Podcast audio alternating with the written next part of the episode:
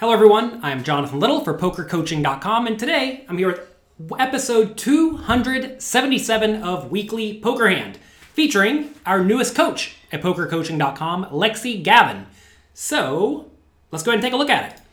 Here we have Jamie Kerstetter raising it up under the gun, playing 10, 25, 50. Maybe it's 25, 25, 50. Doesn't really matter. It's roughly the same thing.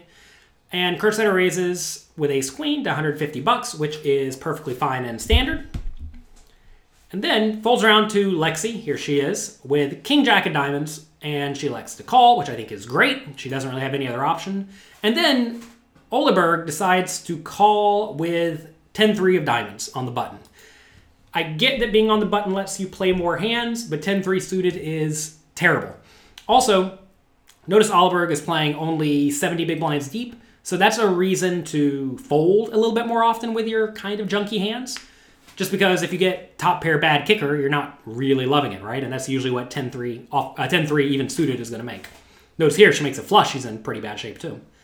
All right, Antimony folds 8-7 offsuit correctly from the first blind. I think that's perfectly fine. Even with a connected hand, you do want to be folding. We see Daniel Anderson easily folding the 10-4 clubs, which I think is great. And Lem calls with the ace-9 of clubs, which is great. All right, so we are going to see a flop. Oh, look, here is Jamie Kerstetter. She is representing the Mac Verstandig law firm. Mac is my lawyer, and he's actually the uh, the counsel on the case against Mike Postle, who it's been alleged can see people's cards while he's playing at Stone's Gambling Hall on the live stream. If you want facts about that case, go check out the interview that I did with Mac. It's about an hour long where we go through the entire case that the players have um, taken to court in order to try to rectify the situation where they probably got cheated. So uh, go check out that interview. You can just Google Jonathan Little Mac Verstandig. It will come right up, and that way you actually know what's going on instead of just hearing speculation. All right, let's see a flop. It comes 762, two diamonds. This is a situation where many players in uh, Kerstetter shoes would just blindly continuation bet with their whole range, but that is not a good idea at all. It's very likely one of the callers has something on this board. And the problem is if you bet and everyone folds, you win a small pot, but if you bet and get called, then you're just really not loving it. And you're going to get called a decent amount of the time. So I like to check with the ace queen, just looking to check fold. And now Lexy Gavin has an interesting decision because she definitely has a hand that lacks showdown value, but has plenty of equity. So this is a pretty reasonable hand to bet. Um, the real question is, should she like check call or check raise instead? And I don't think she should. Given she is almost last to act, it's going to go check, check, check, check a lot, and then they just go to the turn. I think she'd much rather bet and start to make hands like ace high fold. And if she does get a king or a jack after she bets and gets called, it's usually going to be very good because, like, let's say it checks through and then a king comes on the turn and Kerstetter decides to start betting. Gavin doesn't really love her hand because Kerstetter could clearly have a whole lot of ace king and king queen type hands, right? But if she bets and then Kerstetter calls, now Kerstetter's gonna have a whole lot of overpair type hands to a point where like a king or a jack is usually pretty good because you have to think Kerstetter's gonna fold out ace high on the flop a lot of the time, which is gonna be ace king and ace queen type hands, and king queen would certainly fold. So betting here cleans up your equity against um, the initial raiser, and also it picks up the pot sometimes, which is fine, and sometimes you get called by worse draws. And if you are against a seven or a six, you're gonna have a lot of barreling opportunities with this king jack high. So I definitely like betting. Pot $650. I think a bet of 400 is probably fine. And, um, well, that's exactly what she bet. Now, Oleberg with the 10 high flush draw can either call or raise. I think either play is fine. This really does show you the danger of playing these type of hands because if a diamond comes off now, Oleberg's going to be on the hook for a lot of chips. Well, all of her chips. She's not going to be able to fold, and Gavin's clearly just going to bet turn and bet river whenever she gets there. So this is definitely a rough spot, but you don't have any other option besides to call or raise. If she did raise, Gavin's just probably not going to fold this hand. So it's a tough spot to be in with a 10 eye flush draw. All right, turn is an 8. And this is an interesting spot for Gavin because of the draws she could have, the only one that really got there and is happy is 10 9. If she had a hand like 9 8 or 10 8, Not sure if she should bet, although it's probably okay. The problem is, is with betting a hand like 9 8 or 10 8, if you get raised, you can't really fold. Notice here that Oliberg only has 3,100 behind. So here, Gavin has to figure out how much she can bet to bet turn and then jam river.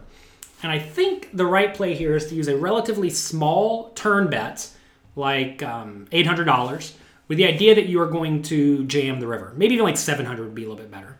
So this is definitely a spot where I like that play. The problem with betting 700 is if you get jammed on, now you have to fold.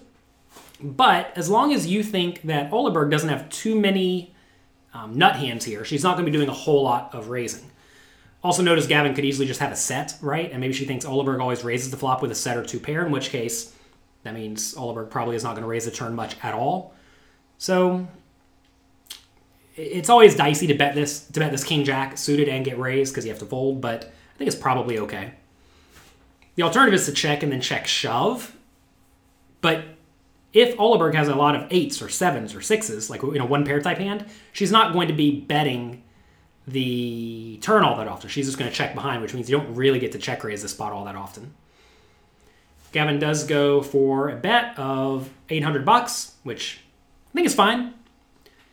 If you've watched the previous few episodes of Weekly Poker Hand or listened to them, you know that I have um, nitpicked Gavin's bet size a little bit, like bet $100 less. Looks like she bet 850 here, maybe 800, who knows. Um, but so far she's playing these hands just great. So she does bet 850, gets called. And now, go ahead and think about before the river even comes out. Board 7, 6, 2, 8, two diamonds. What is Gavin going to do on, well, insert any river? And in these scenarios, you want to be asking yourself, what are you going to do on all of the various rivers? If the river is an ace, is she going to bluff?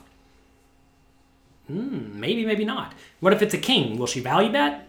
Maybe, maybe not. What about a jack? Same story, right? Queen, I think, is a pretty easy bluff. Uh, 10, I think, is a pretty easy bluff. 9, I think, is a pretty easy bluff. Notice if a 9 comes, uh, going to have a straight, so clearly she's not folding. If a 10 comes, Oleberg may actually fold the top pair because a 9 gets there, and obviously Gavin has a whole lot of 9s in her range.